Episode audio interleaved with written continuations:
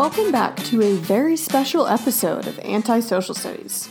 Y'all remember when TV shows did that back in the 90s? There would be a very special episode of Boy Meets World where Sean joined a cult.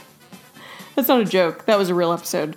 But today we do actually have a very special episode because before we go any further down the road of American history, which, spoiler alert, is coming to a fork in the road called the Civil War, we need to stop and talk about slavery. Now, I'll be honest, if I was more skilled, I would have found a way to weave the story of slavery seamlessly into our previous episodes. I don't like the Black History Month approach to history because Black history is American history, but I do think that it can also be impactful to focus in on one specific topic and trace that over a long period of time. So that's what we're doing today. Because before we get into sectionalism and compromise after compromise on the issue of slavery, which is vague and it doesn't actually force us to consider the very real, very human face of this system, I want to make sure we're all clear on exactly what we're talking about when we say slavery. And now, let's also address the big white elephant in the room. Am I the best person to preach about the atrocities of slavery and the problems of racism? Well, it's a podcast, so you can't see me, but I'm not. I'm a white girl from a very white neighborhood in the still quite segregated city of Austin, Texas. There are people and podcasts far more qualified than me to dive into the daily experiences of enslaved people. For example, the New York Times has started a new podcast called 1619 that goes in depth across multiple episodes about slavery. I'm honestly not sure if I can do justice to the daily life of an enslaved African American. And so in today's episode, I'm going to focus, like I usually do, on the bigger picture. Where did slavery and racism come from? How did it get established in the American colonies? And how was the institution of slavery impacted by the historical developments we've already discussed, like the Revolution? And how did enslaved people react to and resist enslavement? Today's episode is all about slavery, or America's original sin. This is Anti-Social Studies. I'm Emily Glankler. Settle in, and let's go back in time. Act 1. Hey Siri, where does racism come from? I found this on the web. I was really hoping that that set off your Siri. It set off mine. Uh, I like to imagine Siris all over the world frantically scrolling through their Robo Rolodex, like, wait, why is racism a thing? But seriously, why is racism a thing? Because it doesn't have to be. But it's so ingrained in us that it does exist that most of us never consider that there might be a point in history when it doesn't. Now, I want to be clear xenophobia, or the fear of foreigners or fear of others, is basically as old as civilization. The Greeks called foreigners barbaros, which is where we get the label barbarian. Fun fact the word came from them imitating the sound of a foreign language bar bar bar bar bar bar bar.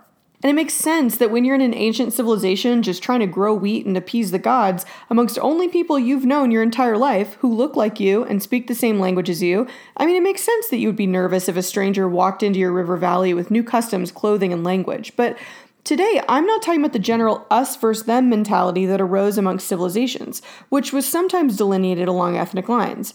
No, today I'm talking about white versus black racism. That rose up during the 16th and 17th centuries, and we've been paying for it ever since. To be more accurate, people of color have been paying for it ever since. So, first, a little bit about the transatlantic slave trade. When the Europeans began looking for a new labor source in their American colonies, they turned to Africa. Why? Well, I addressed this in a lot more detail in season one. Go check out episode 107 for a way better explanation. But basically, Africa had been a major source of slaves for hundreds of years.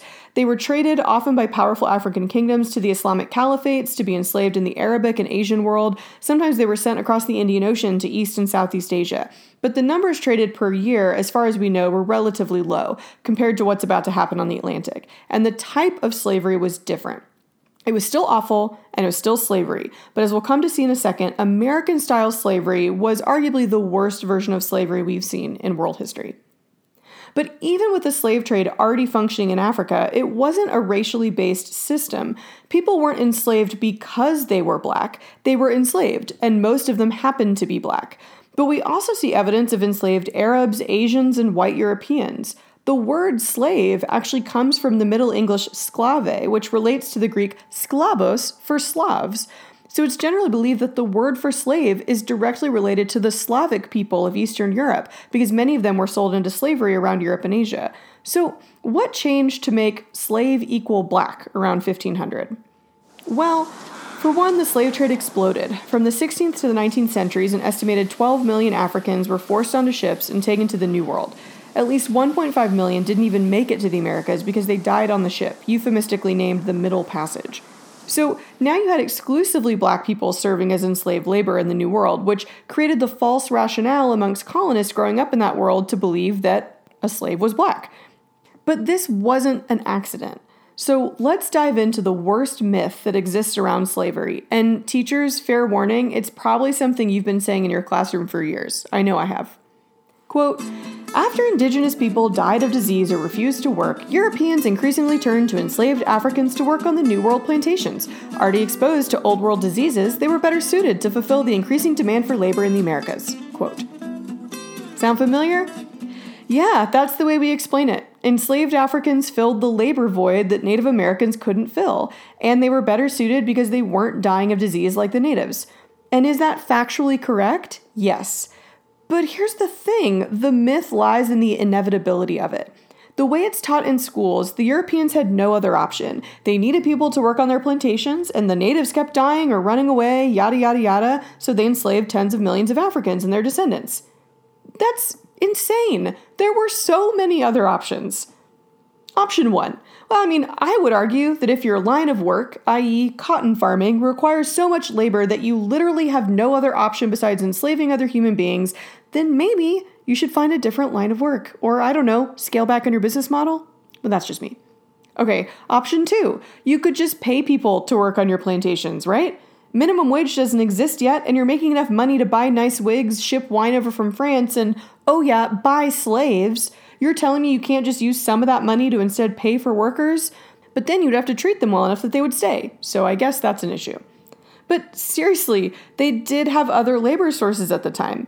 Most notably, they already had a long history of both indentured servitude and serfdom in Europe. Indentured servitude in this context meant that someone couldn't pay their way to the Americas, so they got a wealthy person to pay their expenses, and then they promised to work off their debt for a set amount of years, like five to seven. So the financier got free labor, and after the debt was paid, the worker now is in the new world, often able to get their own land for cheap and start building up their own wealth. That's option three. Or, slightly worse, but way better than slavery, Europe had a millennia of experience with serfs. Serfs were laborers who were tied to a piece of land, unable to leave, but they were still viewed and treated as human beings, allowed to work their own plot of land, raise a family, etc., as long as they remained on their lord's land to work the fields. South Carolina actually initially set up a system similar to serfdom. They wrote a law in 1686 establishing slaves as, quote, freehold property, meaning that they could not be moved or sold. So they were still enslaved, but they were tied to that land, which meant that they would have been better able to establish roots, a family, and intergenerational connections. But within 10 years, they reversed that decision in favor of option 5. Okay, so I've explained four solid options that are better than what we came up with. And what we came up with was horrifying, because behind door number five was chattel slavery. Chattel is similar to the word cattle because they share an origin, along with the word capital, meaning wealth. So, chattel slavery is when an enslaved person is no longer seen as a human being. They are considered property similar to a cow.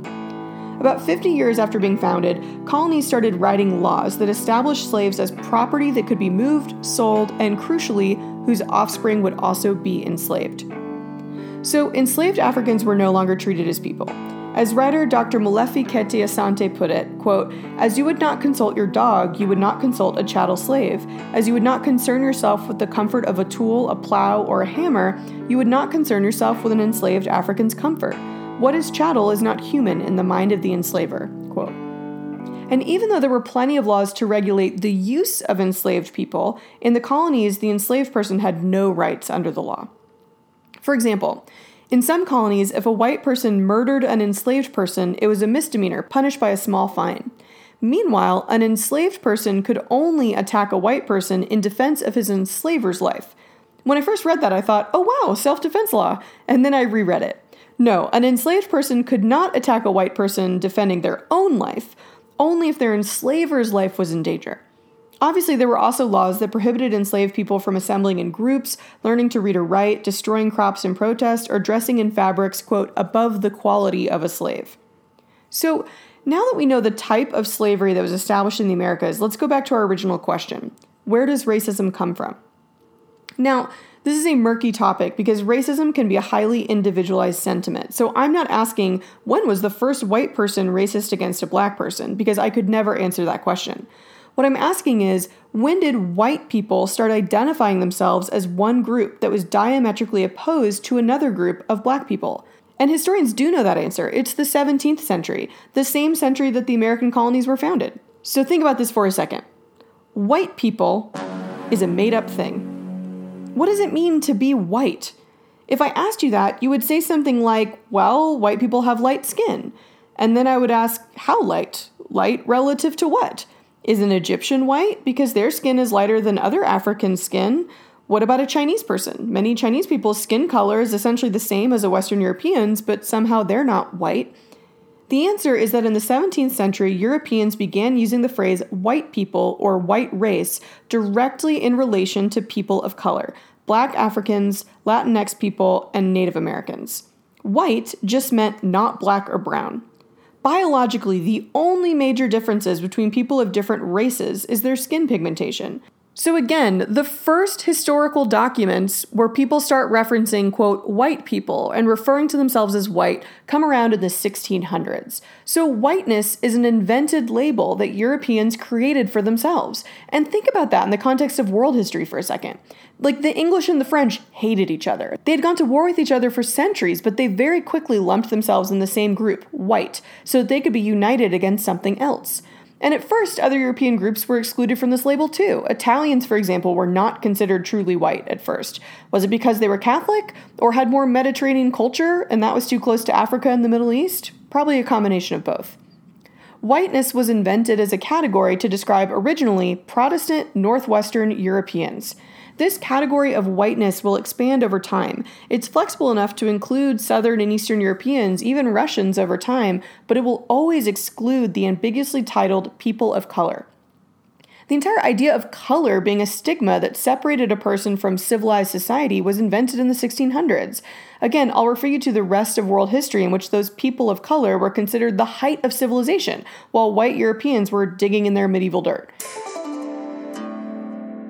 Hey, China, India, and the Abbasids. Oh, hey, Mansa Musa and Ashoka and Suleiman the Magnificent and Kublai Khan. You get it. I could go on, but you get it. Speaking of emperors and magnificence, why was it that race became more important than other identifying factors like religion or wealth? Why did an English king relate more to a French peasant as a white person than an African ruler who was much closer to himself in lifestyle and status? Why would an English settler more readily enslave an African nobleman than an Irish peasant? I mean, we could say religion, but the Irish were Catholics, which to many Protestants at the time was essentially non Christian. And then, why didn't this end as soon as Africans adopted Christianity? Which they did, both black kings in Africa and enslaved Africans in the Americas. Okay, so this gets to the heart of my question Which came first, slavery or racism? And the definitive answer is slavery came first. I already mentioned how slaves had come from all over the world before the 1600s. Basically, institutionalized racism. Again, I can't give the history of every individual person's feelings about other skin colors, but racism on a systemic scale rose up after slavery had begun as a way to justify and preserve the type of slavery that the Americas created. So, again, why were black Africans the ones who were enslaved? I mean, we've come up with so many other terrible answers to this question over the years. They had different cultures that we saw as uncivilized. They weren't Christian. They didn't have united governments to resist. They weren't intelligent enough for any other line of work. They were physically stronger and could work more than white people. All of those explanations have fallen apart under scrutiny. They're just wrong. Enslaved Africans became Christian if they weren't already. They came from massive, well organized empires. There's no genetic difference between white and black people that makes one smarter or stronger than the other. I could go on, but the answer is racism, plain and simple, because racism was manufactured for the express purpose of continuing the practice of slavery long after Europeans had become enlightened on so many other truths about the nature of humanity. Lastly, you might be thinking to yourself at this point, I hope you're thinking this, why? Why was it so important for Europeans to build a system that kidnapped and abused millions of Africans and then enslave every child born to those Africans for almost 300 years? There's no good answer to this question, but when in doubt, whenever you're looking at the world and wondering, why are they doing this? The answer is almost always wealth. Just think of Woodward and Bernstein and follow the money. Now, I'm not going to get into a whole lecture about European competition for colonies and mercantilism because that's world history and you should just check out season one. But basically, the Europeans stumbled upon two entire continents that, in their eyes, were completely unsettled and open for business. Think about this. The Europeans had come out of their Middle Ages looking for a way to create more wealth, but they were hemmed in on all sides. I mean, Britain was a freaking island. From their perspective, all the good land had already been conquered by the Muslims, Indians, and Chinese. They'd called dibs, and there wasn't anything left for the Europeans, who had missed the boat, literally, after they fell apart and started torturing each other when Rome fell. The Europeans were desperate to get in on the trading action, which meant getting to China and India, but they were blocked by powerful Italian city states and Islamic empires that were still a little salty about the Crusades. They were so desperate that they were just sending ships off into the abyss and keeping their fingers crossed that someone would come back with something. And oh my god, it worked. When the New World was discovered, it was like a lifeline for powerful European monarchs who were looking for some way to distinguish themselves against the competition. They had to claim the land, settle the land, and start working the land fast before another king could get there first. All of the other options I listed earlier, keeping your business model proportionate to the labor you have available, boring and slow, finding workers to travel across the world and pick cotton for money, that sounds hard. No, thank you. Indentured servitude, so I'm going to pay for them to come over here and then they leave after five years and I have to start all over? Mm, that's exhausting. Serfdom, mm, tempting but still slow.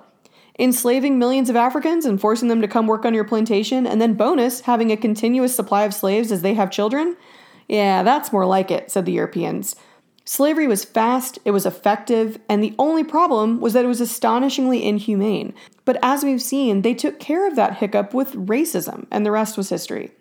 They made millions or billions off of the new triangular trade from the colonies. Racism became entrenched and mostly unquestioned, and the system worked entirely too well for the Europeans for the next few centuries.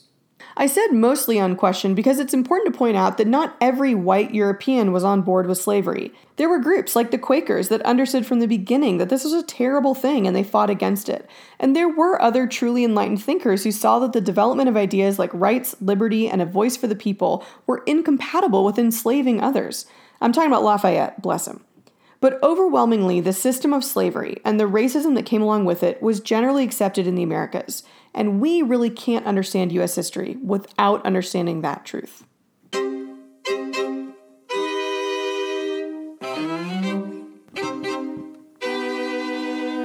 Act 2 Slavery in the Colonies. Okay, so enough theory, let's get to American history. I mentioned this in the first episode, but slavery began basically as soon as the American colonies began. In 1619, 20 and odd enslaved Africans arrived in Jamestown, Virginia, and that same year a ship was launched from Massachusetts carrying a group of imprisoned Native Americans to go back and be sold in Europe. So the slave trade traveled both directions, at least for a little while, until the Native Americans along the East Coast had died of disease. If you want more detail on this, you should check out my episode on Thanksgiving from season 2, where I go in depth about the life of Squanto, a Native American who was part of this slave trade. If I asked you to guess which was the first colony to formally legalize slavery, which would it be? Shout out your answers. Virginia? Yeah, good guess, but no. South Carolina? Nope. It was Massachusetts. Yep, Puritan, city upon a hill, Massachusetts. They passed the first code legalizing slavery in 1641. And this is an important point. Today, we're going to spend most of our time in the American South because that's where the enslaved Africans ended up. But the North was also complicit. Although their geography wasn't suited for massive cash crop plantations, it was ideal for trading. And in ports all along New England, enslaved Africans arrived, were sold off, and sent down south.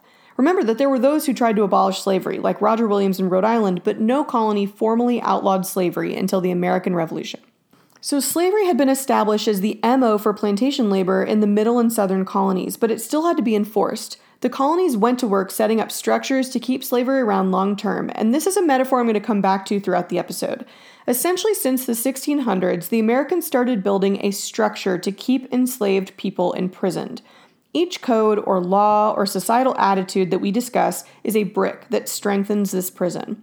And inside this structure is every person of African descent.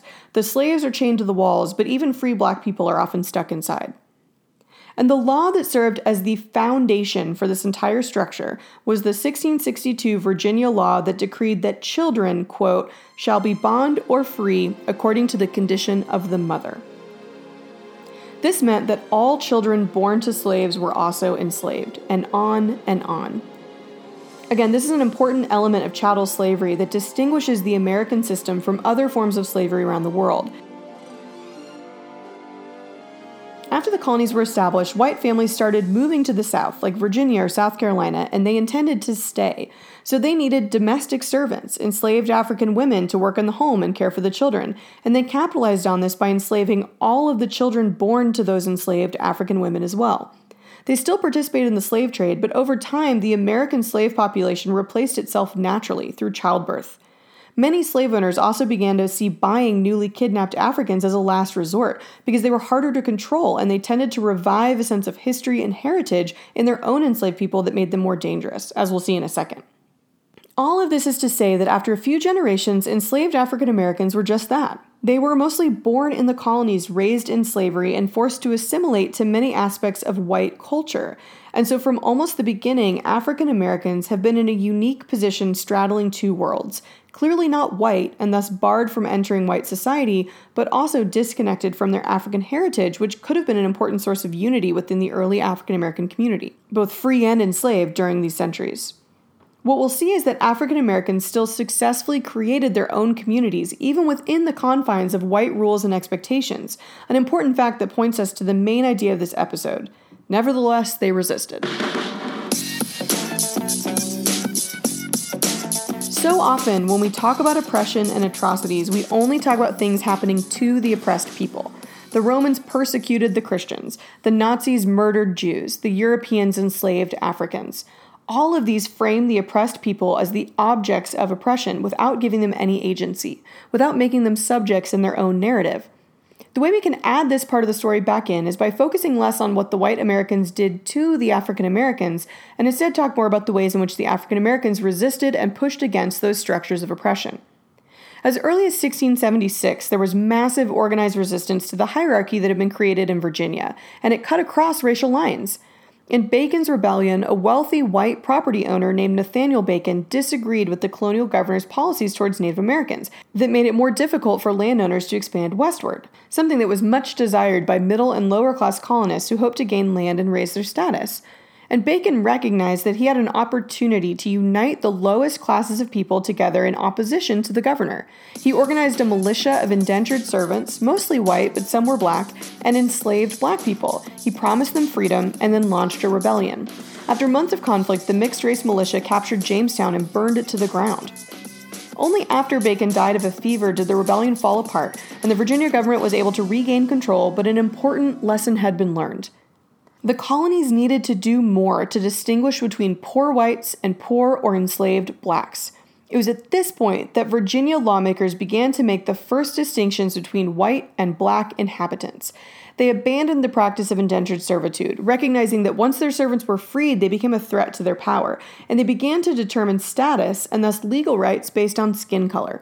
They passed laws that gave poor whites rights, more opportunities to own land, and hints of social status based on their whiteness. And they clarified that slavery was reserved exclusively for people of African descent, and that even free blacks, of which there were a few in Virginia even, they didn't have the same status as any white person. And thus, racism became an important tool of the wealthy elites in dividing and conquering lower class members of American society to keep all of the poor people from looking around and going, hey, wait, there's more of us than there are of the rich people in charge. And frankly, a poor white person at that point has more in common with a poor black person than with some wealthy plantation owner. But by dividing along racial lines and giving poor whites an incentive to support racist policies, because they would then always be above someone else in the hierarchy, they maintained their power and brought poor whites to their side, even though the poor white people's lives and problems much more closely resembled that of people of color. Side note, Politicians are going to use this tool of dividing the masses along racial lines like forever in American history. I'm looking at you, Nixon. Beyond joining with poor whites to rebel, there were other ways that enslaved Africans and sympathetic whites were pushing against the structures of slavery. In 1691, Virginia passed the first anti miscegenation law prohibiting marriage between whites and non whites. And this means that there were enough interracial couples entering into relationships and even trying to get married that the colony felt it necessary to pass a law about it. And that's important. Side note, that law wouldn't be overturned until the Supreme Court's Loving v. Virginia decision in, wait for it, 1967, 300 years later. We also know that some slave owners were freeing their slaves through the act of manumission. Slave owners freed their own slaves for a variety of reasons, but often it was after the enslaved person had passed an age of usefulness. They could no longer work in the fields, for example. This practice was really uncommon. The vast majority of enslaved people lived their entire life enslaved, but it was clearly happening enough that Virginia felt the need to pass a law discouraging this practice. Again, throughout early American history, and kind of all American history, the elites are terrified of the lower classes, so the idea of having freed African Americans walking around their colony was unacceptable, and it could disrupt the social order. Also in 1691, they passed a law making it financially risky for owners to free their own slaves. The law said that a newly freed slave had to leave the colony within six months, and the owner was responsible for paying for the trip. So now you couldn't just set an enslaved person free and be done with it. You had to get the money and arrange transportation to get them out of Virginia. Most of the few slave owners who might have considered freeing some of their slaves began to see it as too much trouble. And eventually they passed more laws saying that an enslaved person could only be freed after going through a judgment process by the governor and a council. Good old fashioned bureaucratic red tape. This is a good place to note that there were freed slaves in the southern colonies. A great example is Anthony Johnson, a man who was freed by his owner and went on to own land and even own slaves himself. This is a really fascinating insight into the social hierarchy that shows that it's more complex than I'm making it seem, as always. The courts recognized that Anthony Johnson, a black man, was legally allowed to own slaves, even though this was typically a sign of high social status. What we can gather from this fact is that the Virginia government, above all else, wanted to preserve the right to own slaves, even if that meant recognizing that a black man had that same right. But it's also important that Anthony Johnson had this right recognized very early in the colony's history, the mid 1600s. He probably would not have had that same experience even just 50 years later, as racism entrenched itself into every aspect of 18th century Southern society. We've been focusing on Virginia, but we should note that similar trends were happening around the middle and southern colonies. Typically, after one colony adopted a law governing slaves, most of the other colonies took note and adopted something similar very quickly. One of the more extreme colonies regarding slave laws was South Carolina. For example, in many other colonies, enslaved people were allowed to hire themselves out with their owner's permission. This meant that in what little spare time they had, they could go work for someone else for money. This was common in more urban areas where there were more opportunities, especially if an enslaved person had a particular skill. And it was only if their owner allowed them to do so. But this was one way that some enslaved people could actually buy their own freedom. Again, this was rare and was completely up to the slave owner, but there were some enslaved people who saved up money to buy themselves, and sometimes other family members. South Carolina, however, banned the practice of hiring out. Only slave owners could hire out their slaves to others, and they would be the ones to get the profit. South Carolina was particularly harsh on its slave codes, in part because the enslaved population was really high in the colony. By 1708, African Americans outnumbered European Americans in South Carolina, and this fact would remain true well into the 20th century. And their fears of the majority overtaking the elite came true in 1739 with the Stono Rebellion. Just one year earlier, Spanish Florida had promised freedom to runaway slaves, inspiring many in the South to attempt to escape now that there was somewhere on the continent where they could be safe. British Canada wouldn't end slavery for another 100 years. In addition to this fact, South Carolina had just passed a law requiring all white men to bring guns with them to church. Of course they did. So enslaved people realized that on Sundays, essentially all of the white men and their weapons would be away from the plantation. God bless guns in church. The rebellion was led by Jemmy, a literate slave, along with a group of Congolese men who were new to the colonies. And all of this is going to reinforce the quote danger of educating enslaved Africans and the benefits of relying mostly on enslavement through childbirth instead of buying newly enslaved adults from Africa. It became the largest slave rebellion in the colonies as they sacked and burned an armory and killed 25 white people. Another 50 black people were killed as the colonial militia ended the rebellion, but its impact was huge.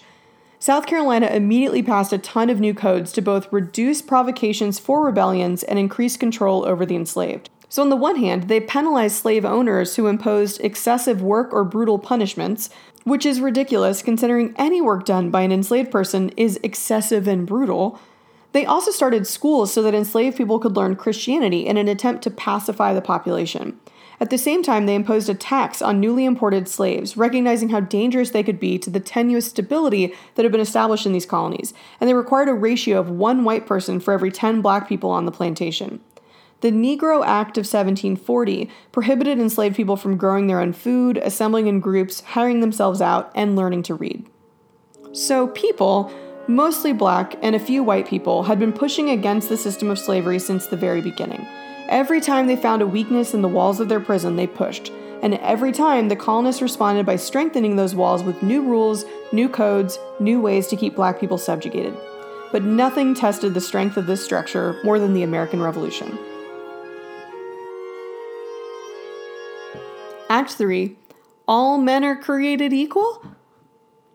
Slavery has often been referred to as the original sin of the United States, and nowhere is it more confounding and sinful than in the moments when we proudly proclaimed our fight for freedom, independence, and human rights while simultaneously enslaving millions of men, women, and children. And there were those who recognized the hypocrisy. In the 1770s, the decade when the revolution began, we saw an explosion of abolitionist activity, in 1772, the first autobiography of a former slave was published in English. Ukawsaw Gronniosaw, better known as James Albert, detailed his life in Nigeria as a prince, his kidnapping and experience in the West Indies, and then his life of poverty in England after obtaining his freedom. Just one year later, Phillis Wheatley became the first published African American poet when a collection of her poetry was published while she was still enslaved. That's amazing. She was purchased by a Boston family at the age of seven after being kidnapped from her home in West Africa. Phillis Wheatley was one of the relatively rare enslaved people who was taught to read and write by her owners. They freed her after her book of poetry was published and she became an international sensation. That's nice of them, I guess. All it takes for white people to see an African American as a human is for them to write a world class book of poetry. So, 150 years after slavery began in the Americas, there were enough educated, or at least literate, black people, some formerly enslaved, some born free, to begin to create a unified voice. And every time a black person told their story, ideally in the civilized style of literature, it slowly chipped away at societal attitudes that were convinced that black people were somehow biologically inferior to white people. But it would be over a century before the majority of the nation came to the right side of history. In general, the 1770s sparked a growing sense of freedom and independence amongst all Americans, including African Americans.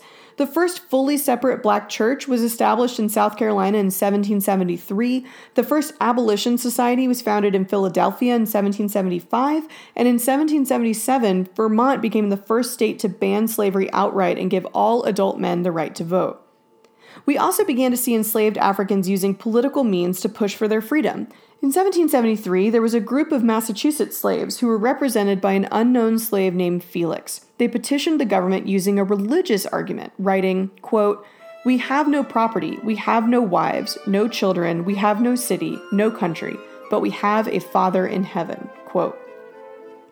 As the rhetoric of freedom and liberty permeated the colonies, African Americans used that to their advantage, and similar petitions flooded the colonies in the early years of the Revolution asking for their freedom. Most of those petitions were thrown out, but one resulted in the abolition of slavery in the entire state of Massachusetts. Nicely done. In 1781, Elizabeth Freeman, sometimes known as Mum Bett, and another Massachusetts slave successfully sued their master for freedom. When the Massachusetts Supreme Court acknowledged the judge's decision, it effectively ended legal slavery in the whole state. Keep in mind that this is during the American Revolution. Sometimes it's easy to think that everything else is put on pause and we're fighting a war, but that's not true. And really, we should see all of these actions by African Americans as part of the revolution. Similar to what will happen later in World War II, as white Americans are fighting against tyranny and oppression abroad, at least against a foreign country, black Americans will be fighting their own domestic revolution against tyranny and oppression at home. And that's not to imply that black people didn't also actually fight in the revolution. Crispus Attucks, a free black man, was one of the first colonists to die in the American War for Independence when he was killed at the Boston Massacre. Side note, it's believed that his father was an enslaved African and his mother was a Natick Indian, so the first person to die for the creation of our country was an indigenous black man. That seems like something we should be bringing up more in history class, doesn't it? Black soldiers also served in the first battles at Lexington and Bunker Hill. For example, we have 14 letters written by officers to the Massachusetts legislature commending a former slave named Salem Poor for being a quote, brave and gallant soldier at Bunker Hill. Now, we don't know exactly what he did, but for so many high ranking white men to feel compelled to request that he be rewarded, I mean, it must have been something pretty dang impressive. But, like most other slave owners, General George Washington was terrified at the idea of arming black men, whether they were free or enslaved. Out of concern that the southern states might not join the war effort if black men were allowed to fight, the Continental Army specifically banned black men from joining. But as the war went on and they needed troops, free black men were allowed to join, sometimes serving alongside white soldiers, but eventually being segregated into all black units. Throughout the war, one fifth of the Northern Patriot Army was black. One of the other reasons Washington reversed his decision on free black men in the military was because the British had used this divisive issue to their advantage. The British Lord Dunmore's proclamation promised freedom after the war to any slave who left his master and fought with the British. Within a month, over 300 formerly enslaved Africans had managed to join Dunmore's troops. He nicknamed them his Ethiopian Regiment. Terrified that black people all across the colonies might join the British, Washington allowed free blacks to join. And there were also some instances in which slaves fought in the place of their master. All of their pay went back to the owner, and they were not guaranteed freedom if they survived the war. But overall, the colonists did not actively recruit slaves to fight. So, black men are fighting the revolution, and black people at home are using the war as a justification to push the boundaries of their own freedom.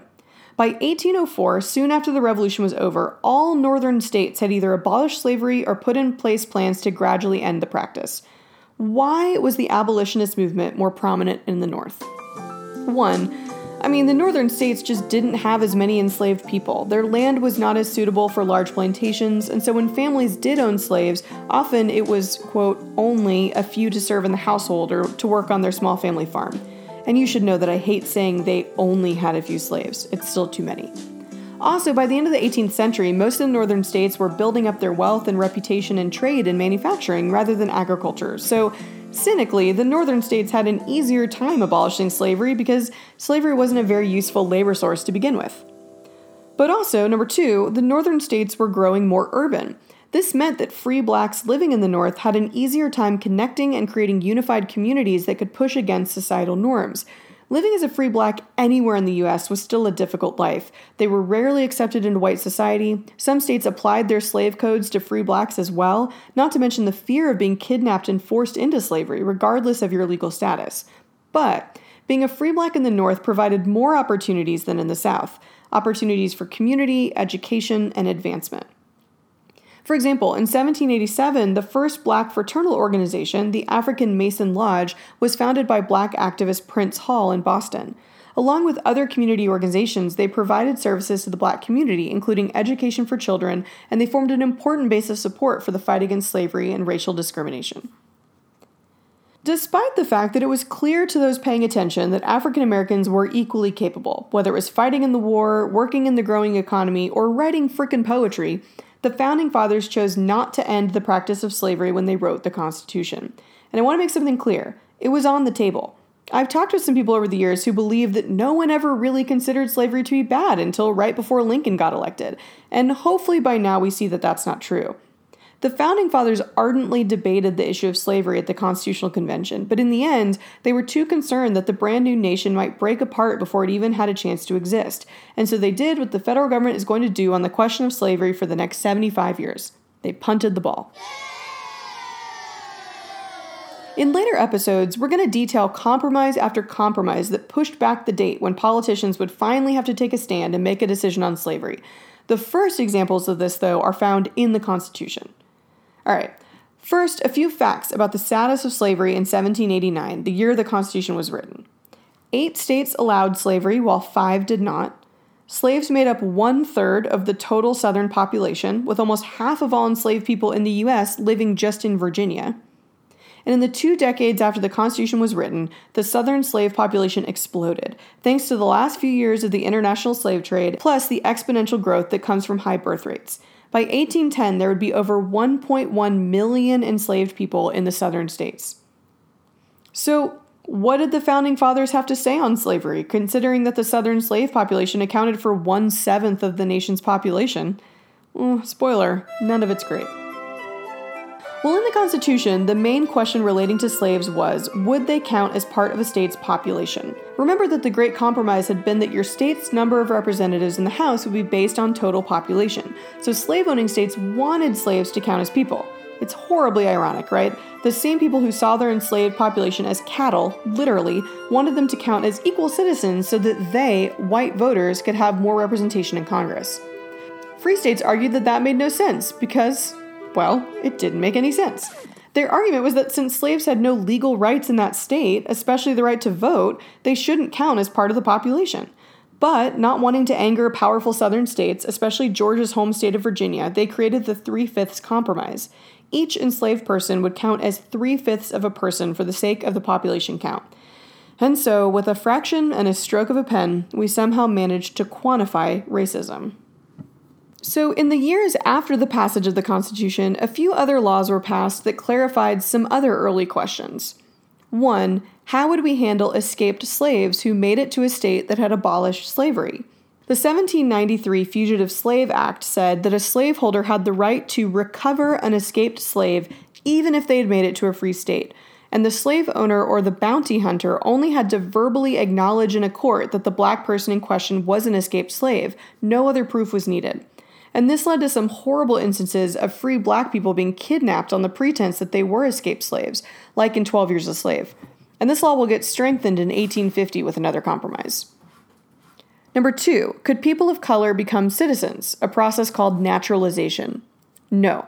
At the time, there were some states where free blacks who were born in the U.S. were considered citizens, but that was up to the state to decide. And the Naturalization Act of 1790 specifically said that only white men could apply to become naturalized citizens of the U.S. This obviously impacted more than just free black people. It meant that Asians, Latinxes, Native Americans, and anyone else who couldn't prove their whiteness could not ever become a U.S. citizen. Fun fact Congress wouldn't pass a law totally banning racial discrimination through the immigration process until 1952. Number three, could free blacks serve in the military? No. Basically, the government was like, mm, thanks for your service and helping us win our independence, but now we're good. Black men would not be allowed to serve in the military until the Civil War, and even that was allowed begrudgingly by Lincoln. So, before I wrap up, I want to address the elephant in the room the fact that founding father, Mr. All Men Were Created Equal himself, Thomas Jefferson, owned slaves. Even he acknowledged throughout his life how problematic this was. In a letter in 1820, Jefferson basically argued that maintaining slavery was a necessary evil, declaring, quote, We have the wolf by the ear, and we can neither hold him nor safely let him go. Justice is in one scale, and self preservation in the other. So basically, he argued that it was an unjust system, but there was no good way to safely end the system without the nation falling apart. And I mean, I guess he was right, but in hindsight, it seems like the nation was going to fall apart over slavery at some point, no matter what they did. So ending it in the Constitution might have at least pushed up the Civil War by 75 years and saved generations of black people from enslavement. I don't know, maybe the US wasn't strong enough to withstand it in the 1780s like we would be able to in the 1860s. I mean, it's hard to know now for sure what would have happened. It's clear, though, that many slave owners, especially those who considered themselves otherwise enlightened, had a very complex relationship and moral stance on slavery. And we can see this complexity play out by looking at the most famous enslaved woman in American history and her relationship to Thomas Jefferson, Sally Hemings. Before I get into her life, which is fascinating, I want to briefly address a topic that I have specifically chosen not to address. Make sense? Great. There was a whole other element to enslavement for women. Chattel slavery reaches its worst iterations when it relates to female bodies, and the belief by slave owners and other complicit white men that an enslaved woman's body is property that can be, quote, used however he sees fit. In the same way that I didn't think I could successfully convey what the experience of being a slave was like in this podcast, I also don't think that this is the best medium to discuss sex slavery. But I do want to make sure we all acknowledge that this was a routine and regular occurrence in the life of an enslaved woman. In fact, enslaved women of childbearing years were expected to be pregnant or nursing a new child at all times. Again, they were treated like breeding stock.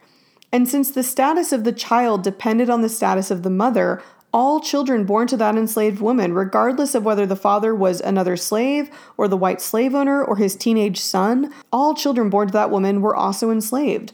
So, even though we're going to look at one exceptional case of an enslaved woman's experience in which she actually gained some informal power and agency, I just need us to acknowledge the millions of women whose names aren't remembered and whose lives didn't end up like Sally Hemings. So, who was Sally Hemings? Well, her mother was a slave, and her father was her owner, who's believed to be Martha Jefferson's father. I want to let that sink in for a second. So she was half sisters with Martha Jefferson, Thomas's wife. Ooh. Thomas Jefferson inherited her from his father in law soon after his wife Martha had died, and growing up, Sally served as a household servant for Jefferson's daughter. Technically her half niece, because it was Martha's daughter? Oh, this is bad.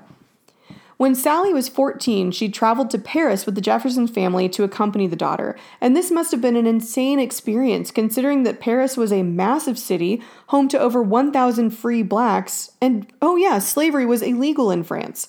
I wonder what that was like for her. Like, did she ever try to escape and request some form of asylum? Did she know that Jefferson was too high profile for the French to let that happen? All of it reminds me of scenes from The Handmaid's Tale, right? Like being so close to freedom but unable to make it there.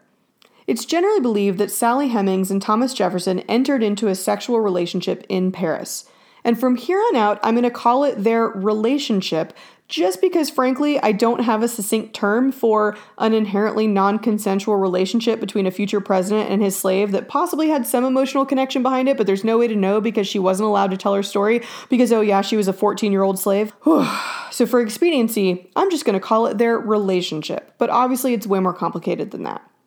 Apparently, after becoming pregnant for the first time, Hemings used this as leverage against Jefferson.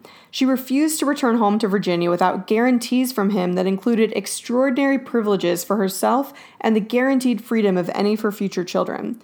Jefferson agreed that all of her children would be freed at the age of 21. Oh, how nice of him. And Sally returned home with the Jeffersons. Although their first child died soon after birth, Sally had at least five other children with Thomas Jefferson. Four survived into adulthood, and it's through them that we know anything about this relationship. Jefferson did hold up his end and he freed all of their children when they entered adulthood, but Sally herself was never emancipated during Jefferson's lifetime. When he died, his daughter Martha unofficially freed her when she was probably in her late 50s. She lived for 10 more years with her two younger sons in Charlottesville, Virginia. One of them, Madison Hemings, would later go on to tell his and his mother's story. So, what happened to their children?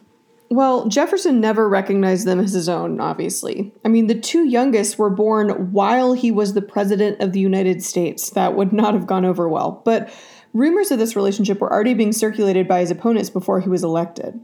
The two older children, Beverly and Harriet Hemings, both were apparently light skinned enough to pass into white society after being allowed to leave Monticello. They never spoke of their connection to Jefferson or their, quote, African blood, which would have excluded them from general society. But the two younger surviving children that we know of eventually embraced their complicated heritage. They lived with their mother Sally in Charlottesville after she left Monticello, and then they both moved to Ohio when she passed away. Madison Hemings immersed himself in the black community there. At the age of 68, he gave an interview to the local newspaper claiming that his father was the former president and telling his mother's story. The article garnered international attention, but scientific proof that confirmed his identity wouldn't exist for another 100 years. The youngest son, Eston Hemings, became a well known professional musician in Ohio. He eventually ended up in Wisconsin, where he changed his last name to Jefferson, as well as his racial identity. Essentially, when he moved, he stopped identifying as half black, and he and his family entered white society. His descendants, including two sons who fought for the Union in the Civil War, all identified as white. Okay, so the question I get asked by students a lot is Did they love each other? Now, I understand why this question comes up. We want them to have been in love because that makes this story less horrible. So, let's see. Did they love each other? My answer to this question is we don't know and it doesn't matter. Seriously, it doesn't matter. Because no matter what their feelings might have been throughout their decades long relationship, it was never consensual because she was his slave. He was one of the nation's wealthiest and most influential political minds. He was 30 years older than she was, and he literally owned her. If she had any positive feelings toward him, then I'm happy for her, but it's still Stockholm Syndrome. She had no choice in any part of the relationship, and the fact that she was able to negotiate her children's futures is a testament to her own intelligence and strength of character and savvy than it is to Jefferson's love or generosity. But this relationship gets to the heart of the difficulty of talking about our history of slavery, because as much as we can simplify it down to laws and codes and rebellions and notable freed blacks who made it, it's not that simple. For every Sally Hemings, there were millions of women who couldn't guarantee their child's future. For every Phillis Wheatley, there were millions who weren't taught to read or write. For every Crispus Attucks, there were tens of thousands who fought for our country and will never be remembered. And the vast majority of enslaved people did not experience these notable events in our history of pushing against the institutional structures of slavery through petitions, escape attempts, or rebellion. Most of the millions of enslaved people were born, lived, and died in slavery, and there's just no way to make that not a terrible fact in our nation's history. Sorry. The other point from the beginning of slavery, there has been resistance to slavery. Slavery was not inevitable. It was not the obvious choice. It was not just the way things were back then. From the beginning, there were many voices pointing out the wrongness of slavery, and enslaved Africans were pushing against the societal structures that kept them enslaved. By 1865, it had been 246 years since the first slaves arrived in the US. Side note, it's only been 154 years since slavery was abolished, meaning it'll be 100 more years before America's history will be longer without slavery than with it. Finally, slavery and racism were man made. It's terrible. Human beings manufactured differences between each other and then hatred for those differences to serve their own desires for wealth and power. But there's also a part of it that makes me kind of hopeful, because if we created it, then we can also deconstruct it. But it takes acknowledgement, especially on the part of white Americans like myself and like some of you listening, to understand that slavery didn't just happen, which means that it also can't just end with a proclamation or a constitutional amendment. Slavery was an elaborate and complex structure that was built over hundreds of years. It was the prison I referenced at the beginning of the episode. This massive complex included the legal system, government at all levels, economics, cultural discrimination, and societal exclusion. And just because over the next few episodes African Americans will be unshackled from the walls of that structure doesn't mean it's over. Even after slavery will end in the 1860s, they will still live inside this complex structure that we built. And over the late 19th and the 20th century, we're going to slowly work to take apart that building, but to think that it's completely gone is just to ignore history. So, on that note, let's keep working, people.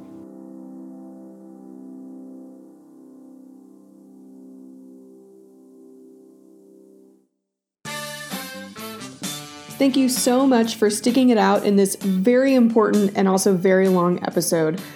For a transcript and for a link to my sources, go to www.antisocialstudies.org. Make sure you're following me on Facebook and Instagram at Antisocial Studies and if you love the sound of my voice and you want to hear me explaining news to you, you should go become a patron on my Patreon page. So go to patreon.com slash antisocial studies. If you're in the education field, meaning you're a teacher or a student, it's just $3 a month, and you'll get access to a ton of bonus content centered around current events. Either way, thanks for listening.